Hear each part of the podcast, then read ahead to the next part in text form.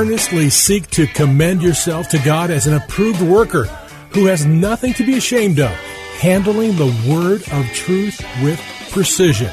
We're glad you're joining us for today's program, A Word from the Word, with your host, Pastor Tom, who will unpack for us the richness and beauty of the Bible's original languages as they bear on key words and concepts from both Testaments.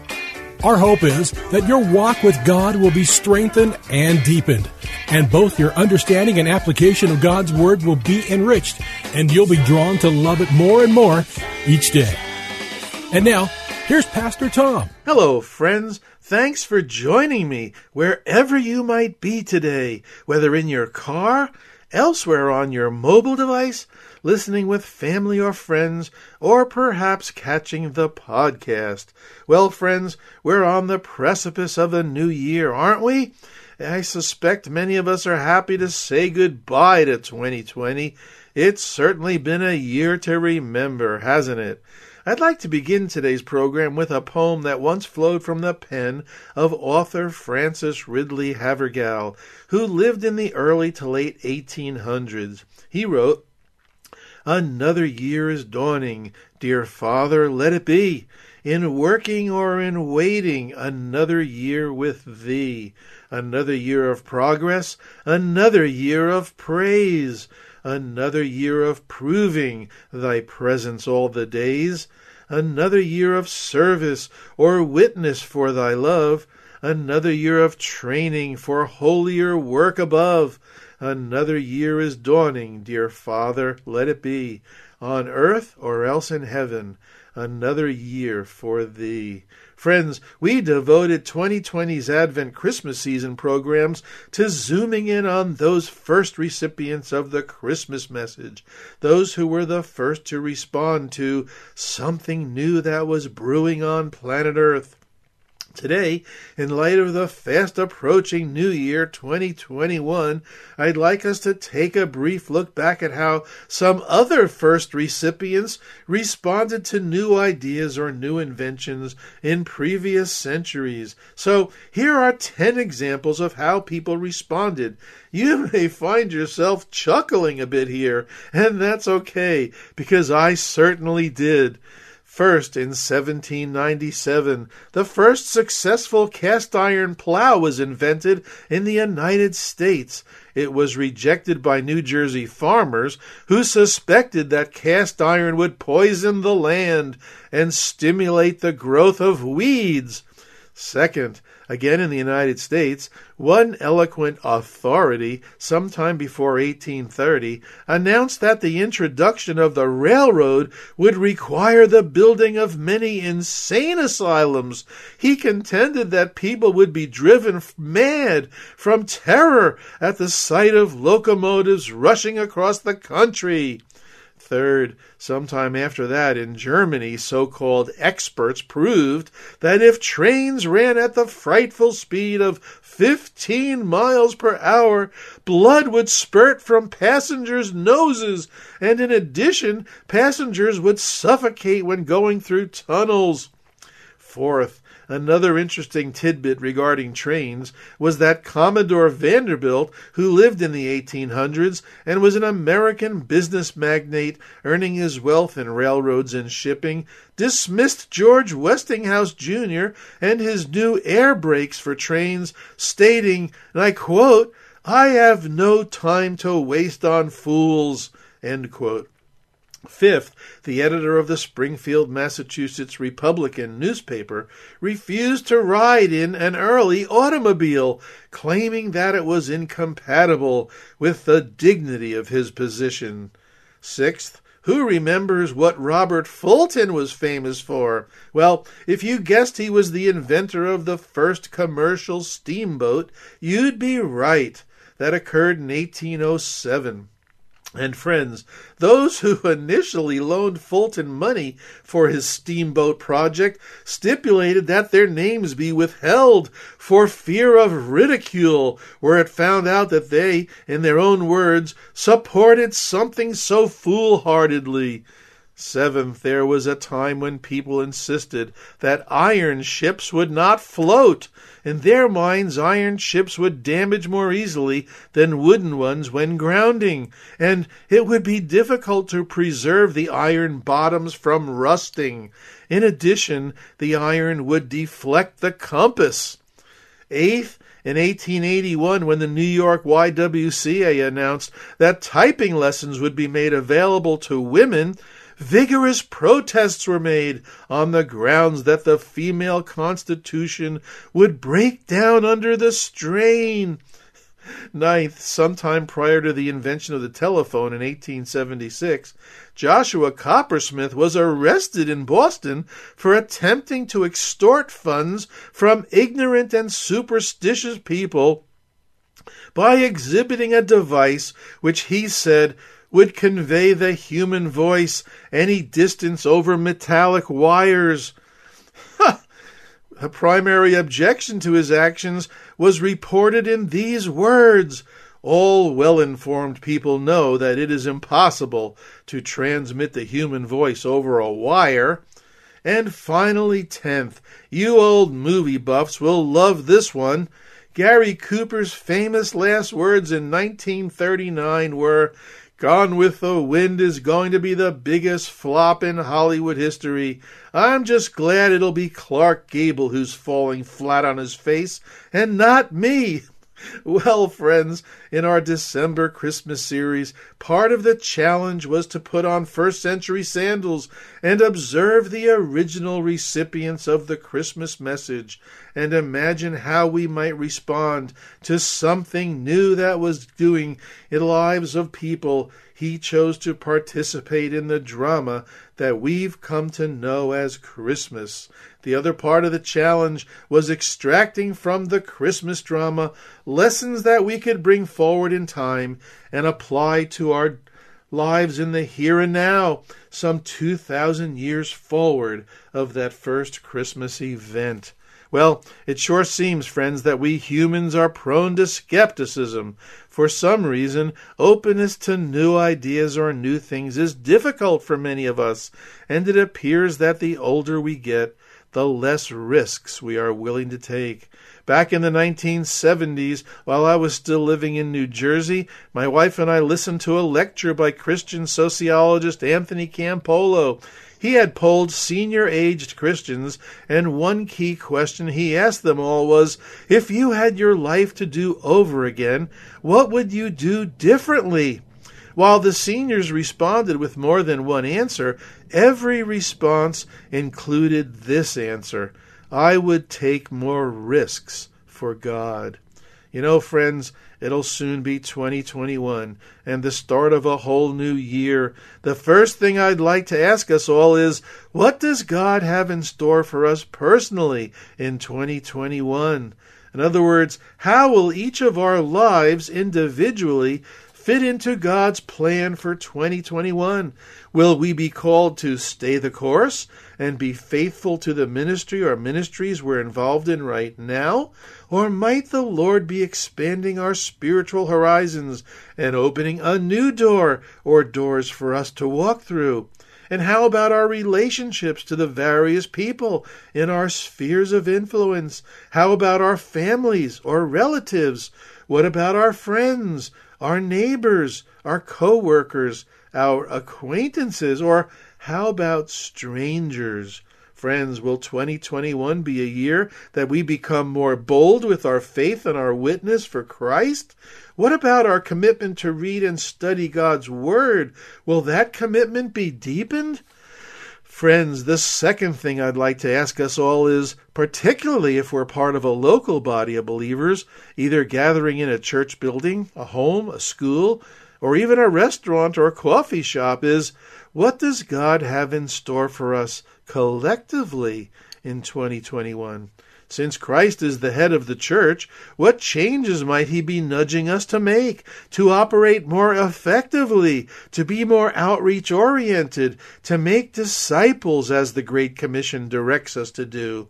In what way does Jesus Christ want us to become more capable and effective disciples and students of his word?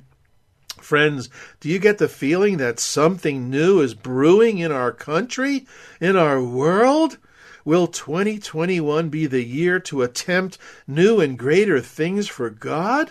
To take more risks for God? Is the Spirit of God stirring you up to be open to new things and make yourself available to serve the Lord in new ways? Well, friends, I can't think of a better scripture text than Psalm 90, particularly verses 1 and 2 and 10 through 12. Psalm 90 is a much loved psalm and a favorite of many. I'd like to encourage you to read through the entire psalm, maybe even in the next couple of days as a reading for the new year. Well, it readily becomes evident that Psalm 90 sets up a contrast.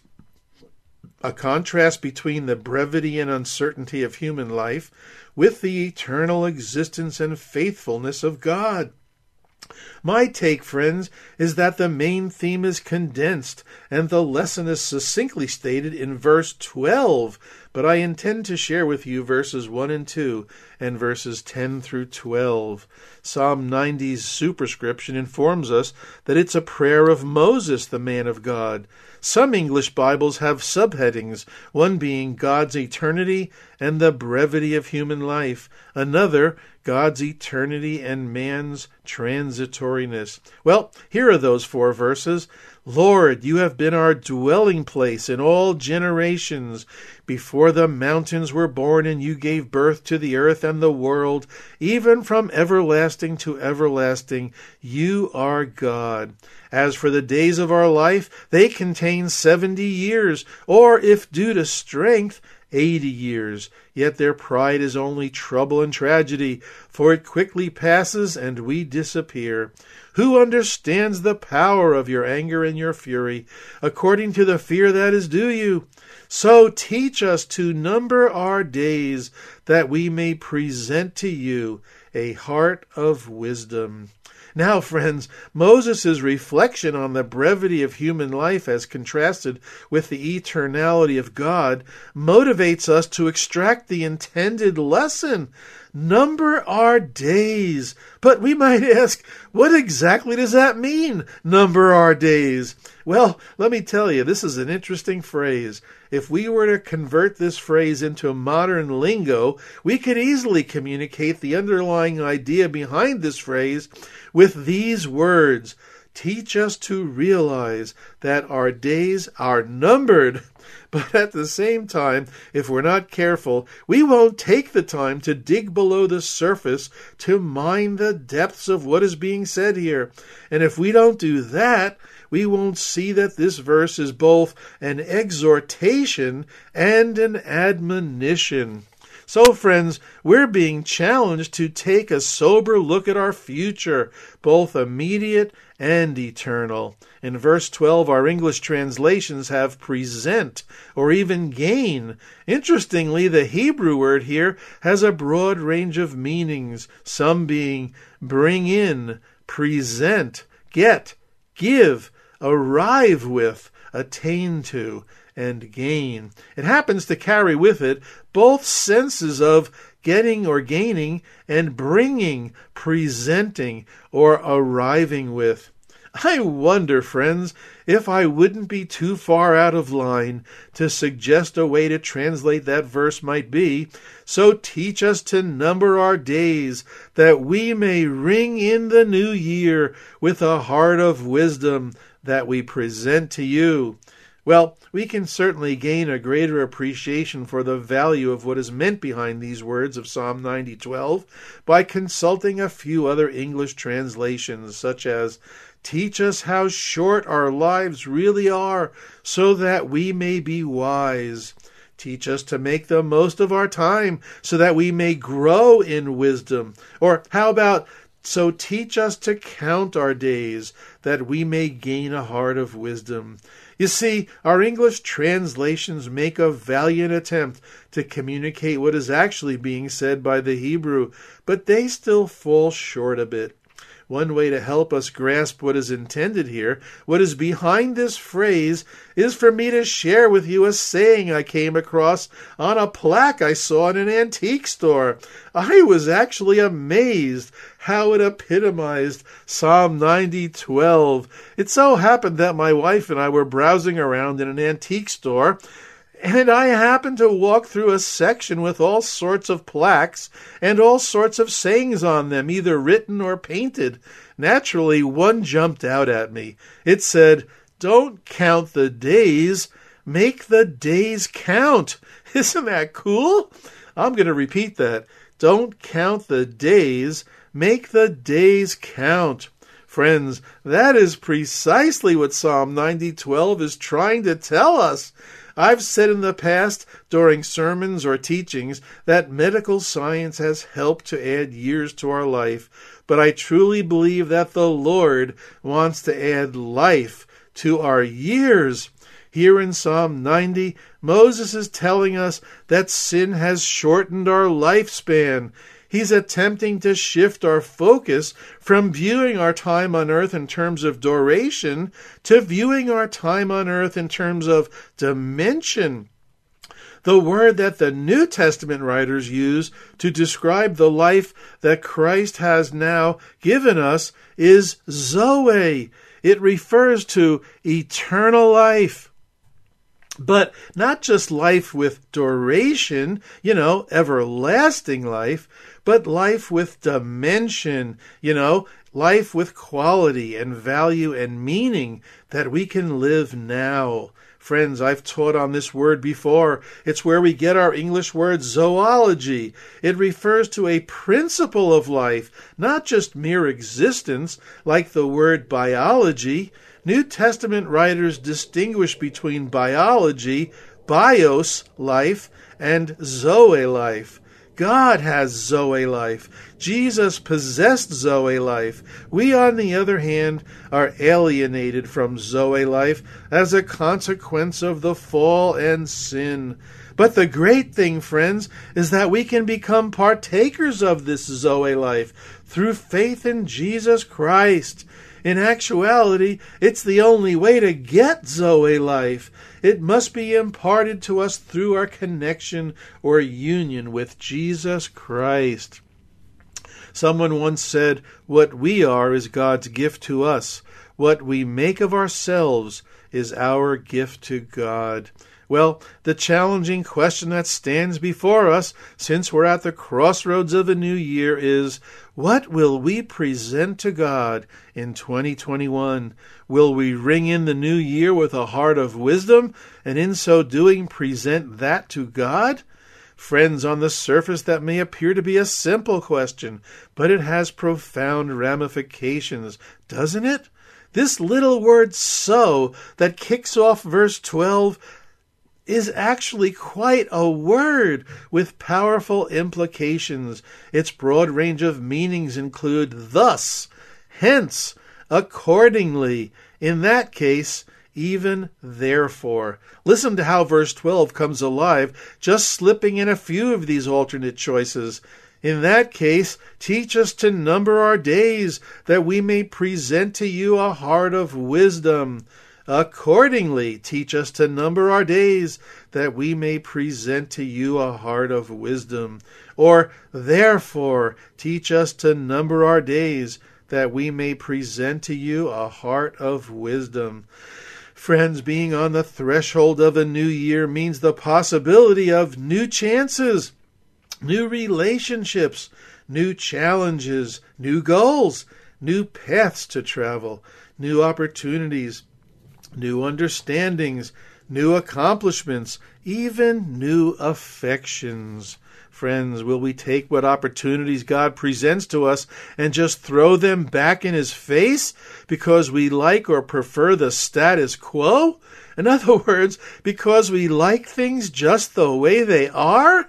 Will the reputation that we create for ourselves be that we don't want to be bothered with new challenges, new opportunities? Or will we welcome the opportunities that God presents to us and in the power of the Holy Spirit join forces with other believers and together present ourselves to God and place ourselves on His altar as Romans 12 1 and 2 direct us? Listen carefully to these two power packed verses. Therefore, I urge you, brothers and sisters, by the mercies of God, to present your bodies as a living and holy sacrifice, acceptable to God, which is your spiritual service of worship. And do not be conformed to this world, but be transformed by the renewing of your mind, so that you may prove what the will of God is, that which is good, acceptable, and perfect. Did you catch that last phrase?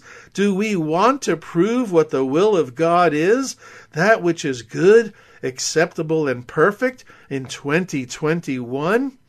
This certainly is my hope, friends, for myself as well as for all of you listening to me today. Amen. Amen. Well, friends, I can see that we're nearing the end of today's program, and my hope is that we can all take Romans 12, 1 and 2 to heart as we plunge into a new year, a new year full of uncertainties, perhaps, yet a new year also full of hope as we walk with our Lord Jesus Christ. What can we present to God in this new year? And will we prove what the will of God is, that which is good, acceptable, and perfect?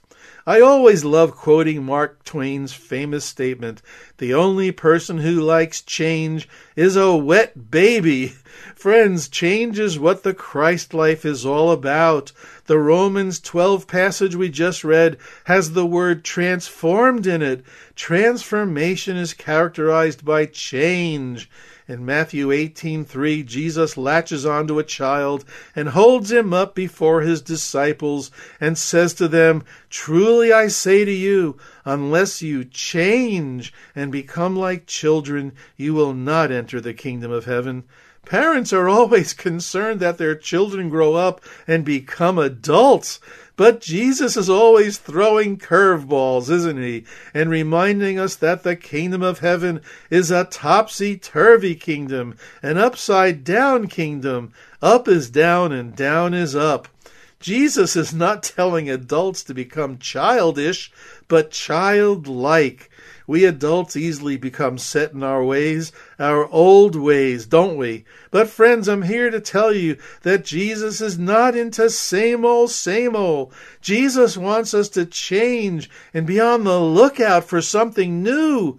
The word change that Jesus uses in Matthew 18:3 is a cool word. It means to switch direction or change direction, turn around and go the other way. Our modern expression, about face, perfectly demonstrates the gist of this word. Earlier I quoted a plaque that stood out for me. Don't count the days, make the days count. So, friends, make the new days of 2021 count for something. Make them count for God. Be willing to make changes that will count for God. Friends, today's broadcast will close out with an email where you may write me and share your feedback on today's program or any previous program you may have listened to recently. I'd love to hear how these programs are impacting you or enlightening you. A listener recently wrote in and shared their feedback about one of the Advent Christmas installments with these encouraging words. As always, a wonderful message for Advent. You make the Bible come alive. Thank you so much for your positive reinforcement in that December series. Remember, friends, all program podcasts of A Word from the Word are freely accessible at faithtalk1360.com, as well as on Spotify Podcast and Apple Podcast. And friends, I'm happy to report that come January, A Word from the Word will be broadcast on Christian Internet Radio via ChristianBody.net. Friends, if a word from the Word is blessing you and illuminating the Word of God for you, please also consider becoming a support team member. I'd be truly grateful. It's listeners like you that help keep this program on the air. Just ask me for the details. Well, thanks for listening today, friends, and remember, Jesus loves you. I'm Pastor Tom with a word from the Word. Friends, if you would like to let Pastor Tom know what this program has meant to you, email him at a word from the word at minister.com. That's a word from the word at minister.com.